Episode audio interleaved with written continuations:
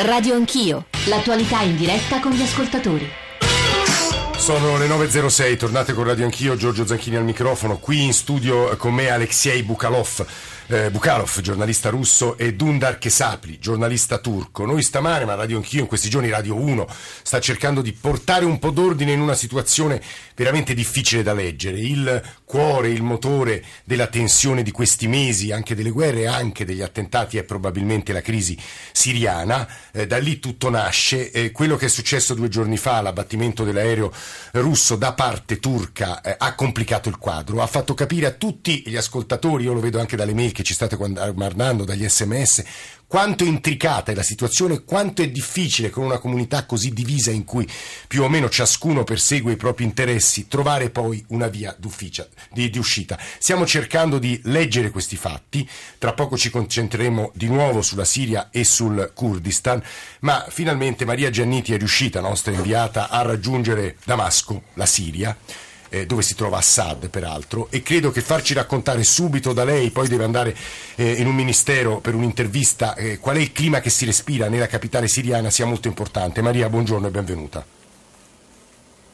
Sì, buongiorno Giorgio, a te e a tutti gli ascoltatori. Guarda, io mancavo da Damasco da diverso tempo, mancavo da Damasco da un anno e mezzo e ho trovato una città eh, profondamente cambiata. Anzitutto una città vuota, eh, pochissima gente, pochissimo traffico, ehm, con t- tantissimi problemi, eh, continui blackout, eh, il traffico, l'assenza di traffico è dovuto anche al fatto che qui la benzina ormai ha raggiunto dei prezzi veramente inaccessibili e quindi eh, ci sono molte meno auto auto in giro per strada, e, mm, eh, però ho trovato una Damasco più sicura, eh, non ci sono tutti i posti di blocco che avevo lasciato l'ultima volta, il centro di Damasco è praticamente libero, eh, non si devono fare tanti controlli eh, militari. E questo dà un po' l'idea del fatto che la città, la città sia, eh, sia, più, sia, stata messa in qualche modo in sicurezza, eh, messa in sicurezza dalle forze siriane e da chi aiuta in questo momento le forze siriane. L'altro elemento che proprio fa capire come sia uh, cambiata la situazione è il fatto che non si sentono uh, colpi di mortaio ah. rispetto all'ultima volta, cioè i combattimenti alle porte di Damasco continuano, però sai ehm, non c'è quel rumore costante proprio dei combattimenti che invece avevo sentito nei viaggi precedenti. Attenzione però, tutto questo non deve far pensare che qui eh, si sia finalmente in un'isola felice, è una sorta di bolla, almeno io la percepisco così, una sorta di bolla di sicurezza sicurezza, considerando che quello che accade fuori la capitale è ancora la battaglia, continua a esserci la guerra. È ovvio eh, che qui eh, la narrazione che viene fatta da questo versante è diversa rispetto a quella che invece sentiamo eh, dal versante opposto. Eh, ieri ho incontrato già eh, delle persone eh, impegnate anche in prima linea che mi hanno detto che l'esercito siriano sta avanzando grazie all'aiuto dei bombardamenti russi. Con le poche persone con cui sono riuscita ad arrivare, sono arrivata purtroppo molto tardi ieri qui in città, mm-hmm. eh, ho trovato più ottimismo, possiamo dire così. Però la mia percezione, però ecco ripeto, questa è una mia lettura, certo. è, non ho trovato le persone, ecco, non ho trovato la gente, non ho trovato l'animazione di una città che invece c'era fino a un anno e mezzo fa, nonostante le altissime misure di sicurezza.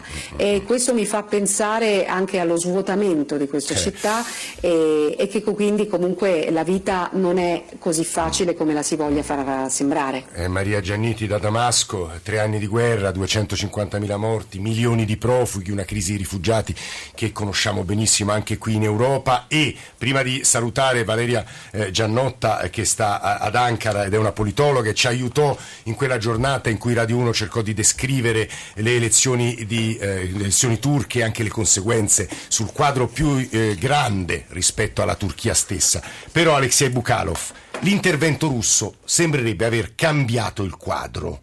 Quali sono gli obiettivi della Russia, Bukhalov? È il, il capo dell'ufficio della TAS qui a Roma. Beh, gli obiettivi dichiarati sono quelli di eh, partecipare alla guerra contro il terrorismo. Questa è una dichiarazione ufficiale e anche diciamo, quella che viene condivisa dalla popolazione, secondo me. Gli altri, gli altri, obiettivi sono, sono, più concreti, sono più tattici, diciamo, eh, si, riguardano eh, i rapporti con il governo di Damasco, con il presidente Assad, eh, un appoggio per lui.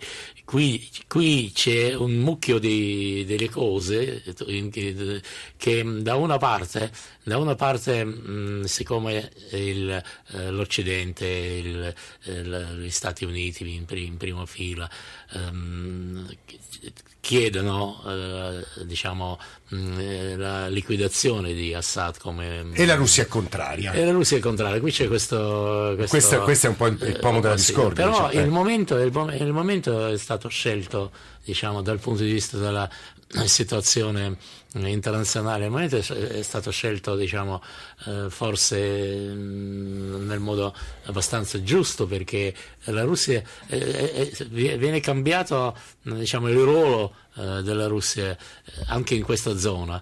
Cioè mm, la Russia può essere un alleato in questa, in questa guerra così decisiva, così importante. Vedo e leggo sulle agenzie eh, che eh, François Hollande sta tenendo una conferenza stampa, immagino, non è inquadrato che tra poco si vedrà anche il nostro Presidente del Consiglio, lo ricordava all'inizio, giornata di febbrili incontri, oggi. Renzi eh, sta adesso a Parigi, poi Hollande volerà a Mosca per incontrare Putin, prima di eh, sentire, come vi dicevo, Valeria Giannotti, altri ascoltatori e leggere soprattutto diversi ascoltatori, volevo domandare a eh, Dundar Kesapli, eh, che è il Presidente dell'Associazione Giornalisti del Mediterraneo, ed è un turco.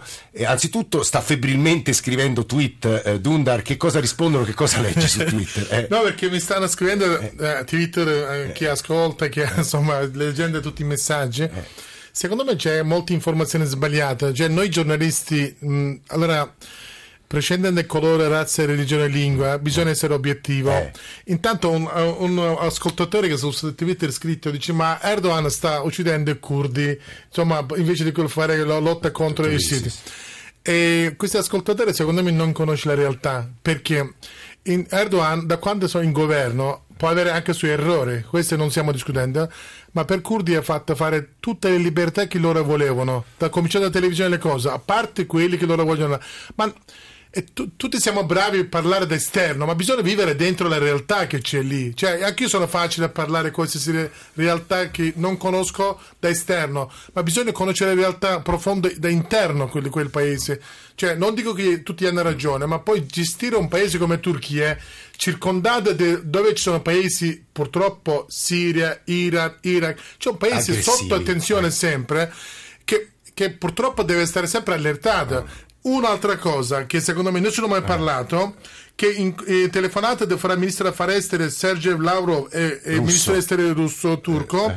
quindi probabile Erdogan Putin avranno in breve un incontro sì. per recuperare no, lo dicevamo all'inizio sta, stanno abbassando, abbassando la tensione perché tanto non serve a nessuno. Okay, sì. Questa affermazione mi permette di andare da Valeria Giannotta, che insegna relazioni internazionali all'Università dell'Associazione dell'Aeronautica Turca ad Ankara, e provare a sottolineare con lei, professoressa, benvenuta di nuovo perché ci, ci, siamo sentiti un mesetto fa in diretta da Ankara, eh, di sottolineare un aspetto che gli ascoltatori hanno chiarissimo, ma insomma sul quale credo sia opportuno insistere. Russia e Turchia rischiano di far saltare scambi commerciali per 44 miliardi, cioè gli interessi economici potrebbero prevalere su quelli bellico-geografici. Professoressa, è possibile una lettura del genere? Ma è possibile, ma non beneficerebbe nessuno dei, dei due, né Russia né Turchia. no, intendo dire che proprio in ragione della, dell'intensità degli scambi probabilmente si abbasseranno i toni.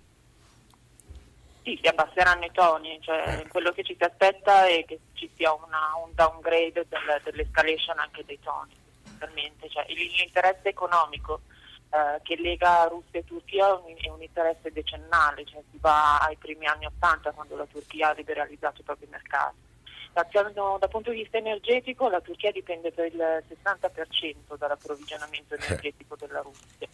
Il flusso poi bilaterale del commerciale è attorno ai 35 miliardi di dollari ed entrambi proprio lo scorso anno sia Russia che, che Turchia hanno deciso di aumentare il flusso commerciale a 100 miliardi di dollari entro il 2020. Cioè Giannotta, lei ci sta dicendo che il 60% dell'energia turca arriva dalla Russia, non a caso ieri Putin man- neppure tanto velatamente minacciava di interrompere quell'approvvigionamento, il che avrebbe conseguenze terribili sulla Turchia, giusto Giannotta?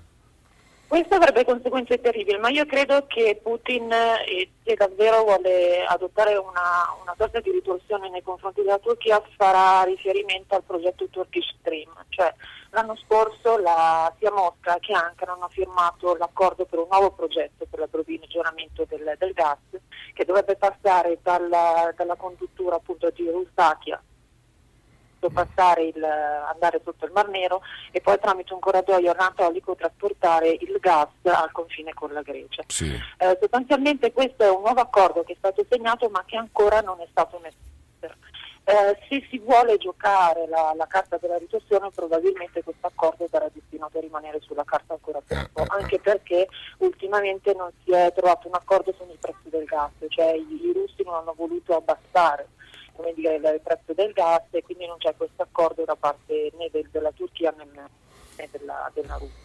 Eh, Gianno... Giannotta, c'è un'ultima domanda che le vorrei fare riguarda quanto ci ha appena detto Dundar che Sapri. È facile parlare senza stare lì, senza conoscere la delicatezza anche della posizione strategica della Turchia, della politica di Erdogan nei confronti dei curdi. Lei che è italiana, insomma, che, che, che, può, che punto di vista può portare?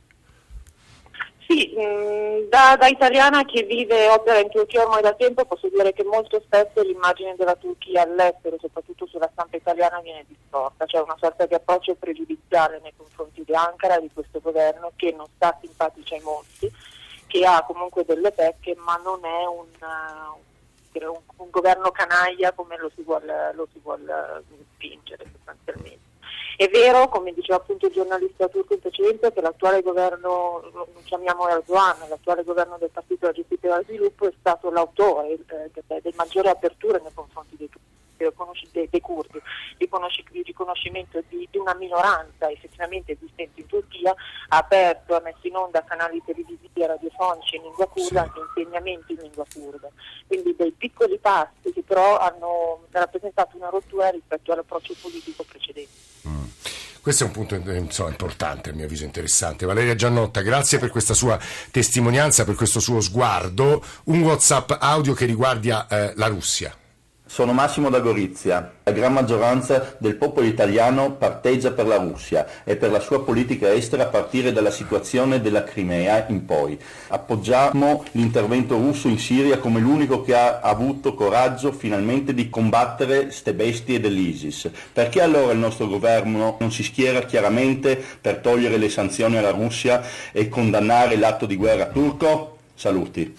È un po' la domanda di fondo di tutti gli ascoltatori. Io leggo un po' dei messaggi che ci state eh, mandando. Andrea Davarese, questa volta io sto con i russi perché sono stati i primi a difendere la propria nazione dopo l'aereo civile e fidandomi del loro giudizio ritengo che se insistono su Assad è perché sicuramente l'opzione lui dice meno peggio, insomma, il, il, male minore, diciamo così. La Turchia, eh, scrive un altro ascoltatore, pur avendo un buon prodotto interno lordo, continua a dimostrare quanto in realtà è arretrata, lo è sempre stata con il popolo femminile, lo ha dimostrato abbattendo un aereo militare di un alleato europeo. È giusto che eh, la, eh, l'Unione Europea abbia un atteggiamento duro nei confronti della Turchia, diversi poi lodi, chiamiamole così, nei confronti della politica estera eh, di Putin, è l'unica che ci stia difendendo dai terroristi. Eh, quello che non capisco, ecco il primo messaggio di Zoran Kovac, che non so se sia croato o serbo, la, quello che non capisco è la strategia di Putin. Quella americana è chiara, ha già dichiarato eh, ostilità nei confronti della Russia, economico-sportiva, la guerra vera, vedi Ucraina, vedi adesso l'aereo abbattuto,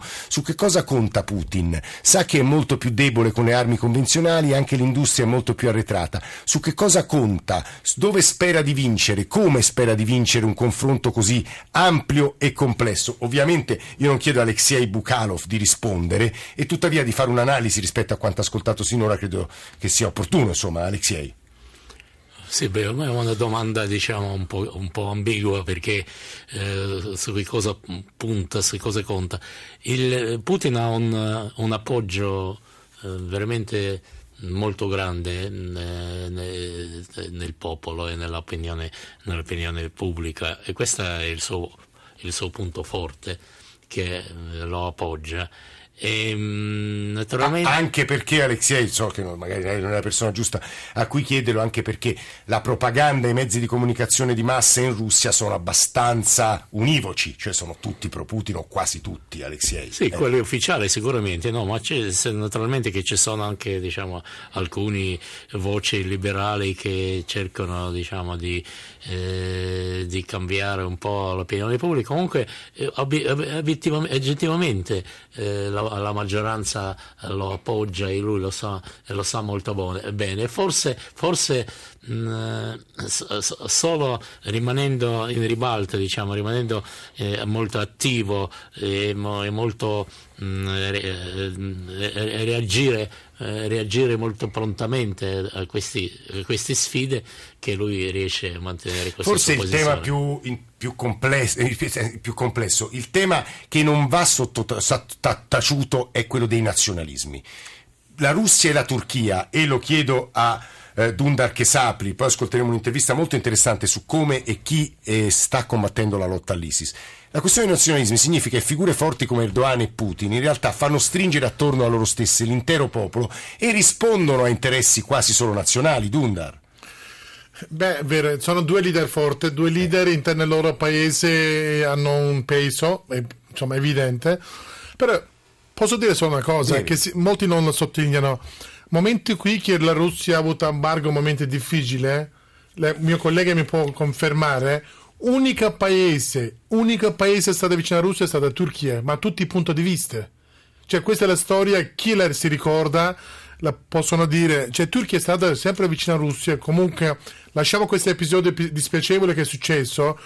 Però la prima risposta che ha dato Erdogan, purtroppo la stampa italiana, come ha detto i colleghi d'Ankara, non la portano, ma anche l'Erdogan ha detto noi non avremmo voluto che accadesse questo. Cioè lui prima frase ha detto questo, ma nessuno giornale ha scritto prima pagina, perché il giornale, no, purtroppo bisogna dire, non sto dicendo chi ha ragione e chi ha sbagliato, attenzione, bisogna portare le notizie corretto al lettore, così si possono No, dare un po'... Guardi, noi invitiamo sempre tutte le parti perché cerchiamo di fare questo. Tra l'altro, tra poco sarà con noi anche la rappresentante del governo regionale del Kurdistan in Italia, quindi si potrà confrontare anche con le affermazioni di Valeria Giannotte, peraltro è rimasta ad ascoltarci. Vi dicevo poco fa. La domanda che interessa di più, credo che ci sta ascoltando, è ma insomma chi sta combattendo contro l'ISIS? Con quali obiettivi? Una delle questioni più calde è come si finanzia l'ISIS e eh, nei giorni scorsi è passata per Roma Louise Shilley che insegna alla George Mason University ma soprattutto è direttrice di un centro importante sul terrorismo e sul crimine internazionale. Alessandro Forlani l'ha intervistata e gli ha chiesto anzitutto come combattere i finanziamenti occulti all'ISIS. Radio Anch'io. It's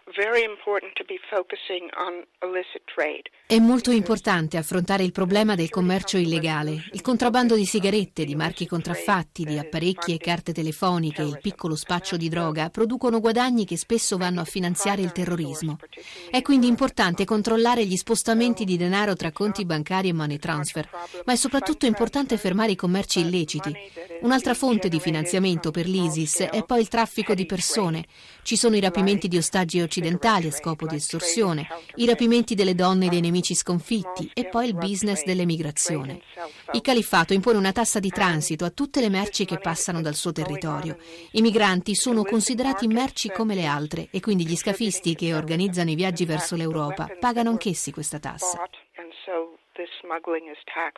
Leggiamo su alcuni reportage che l'ISIS ha dei laboratori in cui raffina l'oppio e addirittura sta producendo dell'eroina che sarebbe pronto a portare in Europa con la complicità della mafia. I'm not so sure about. Non saprei per quanto riguarda l'eroina, ma in effetti l'ISIS produce droga, ha un ruolo primario nel mercato del Captagon, una droga chimica che induce forte eccitazione, resistenza a fatica e dolore. Un prodotto che possiamo definire di massa nei paesi del Golfo come l'Arabia Saudita. L'ISIS produce e commercia il Captagon e questo è molto remunerativo. La Francia ha risposto con i bombardamenti e lo stato di urgenza. È la soluzione giusta? I think people reach towards military solutions because it's simpler. Credo che la gente preferisca l'opzione militare perché appare la più semplice. Viene spontaneo pensare che basti sganciare una bomba per risolvere il problema. Invece dobbiamo prendere atto del fatto che il terrorismo, come lo stiamo conoscendo in Europa in questi anni, non può essere fermato con le armi. Esso vive di piccoli network e si alimenta con piccole attività criminali. Il gruppo che ha colpito Parigi veniva dalla periferia di Bruxelles ed era sfuggito ai controlli. Si tratta di fermare in modo capillare le attività illegali, ma non mi pare che questa sia una priorità per nessun governo europeo. Non è solo un problema di volontà politica, ma anche di burocrazia. Ci vuole un cambio di mentalità. Negli Stati Uniti in parte lo si è fatto e si sono ottenuti buoni risultati. Le teorie del complotto dicono che qualcuno in Occidente è interessato a non fermare il terrorismo. Cosa ne pensa? Non credo che sia così. Penso piuttosto che ci siano delle resistenze al fatto che la lotta al terrorismo impone dei cambiamenti profondi negli Stati e nelle società europee. Sono le 9.26, era la voce di Louise Shilley che dirige il centro di ricerca sul terrorismo della George Mason University. Eh, poco fa Matteo Renzi nella eh, conferenza stampa che segue l'incontro con Olanda all'Eliseo ha detto serve una coalizione ampia per distruggere l'ISIS, parole sostanzialmente eh, sovrapponibili a quelle della ministra della difesa Pinotti stamane in un'intervista mi pare al Sole 24 ore. La domanda vera è questa coalizione però non ha intenti comuni e soprattutto combatte in modo diverso sul campo. Valeria Giannotta, vista da Ankara, la risposta è la lotta contro l'ISIS, anche dal punto di vista turco. Purtroppo deve scontare questo difetto alla base, cioè questo problema, questa questione, questa debolezza alla base. Valeria Giannotta. Eh, ma sì, la, la, la Turchia da, da, da, un anno a questa parte, da quando si è unita alla coalizione anti-ISIS, ha assunto un, un ruolo un po' defilato. Sostanzialmente credo che la maggiore differenza nell'approccio sia il fatto che Ankara percepisce Assad, il regime di Bashar Assad, come il male principale, la causa di tutto il caos siriano. E da qui a poi eh, l'effetto domino e comunque anche la, la, l'azione violenta contro il jet russo del, degli scorsi giorni.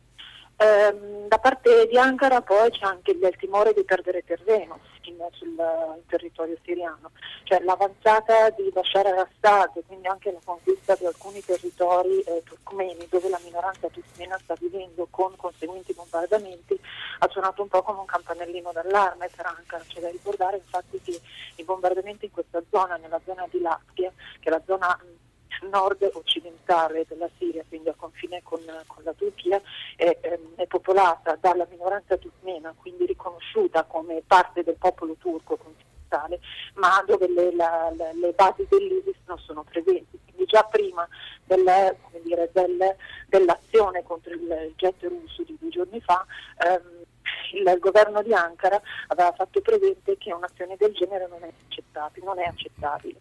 Questo perché? Questo perché grazie ai bombardamenti eh, di sostegno, ai bombardamenti russi, il regime di Bashar al-Assad sta facendo nuovamente, sta nuovamente conquistando il eh, que- Questo è, è, importante quello che ha detto Valeria Gianotta perché poco fa la testimonianza di Maria Gianniti da Damasco mi sembrava dirci proprio questo, cioè è una città che si sente più sicura, in cui non si sentono più i mortai, in cui c'è molta meno gente che circola per le strade e però è una città che sente l'aiuto russo. Devo dire che fra i nostri ascoltatori c'è un po' di sconforto dopo aver ascoltato tutto quello che hanno ascoltato in questi giorni e anche stamattina perché davvero non riescono a capire come si possa uscire da una crisi così complessa se gli alleati e la comunità internazionale è così divisa e ha obiettivi così lontani l'uno dall'altro altro. Ripartiremo da questo punto con Alexei Bukalov, giornalista russo, e con Dundar Kesapli, giornalista turco, non prima di avervi ricordato il numero al quale scriverci 335 699 2949 sms e whatsapp giornale radio torniamo assieme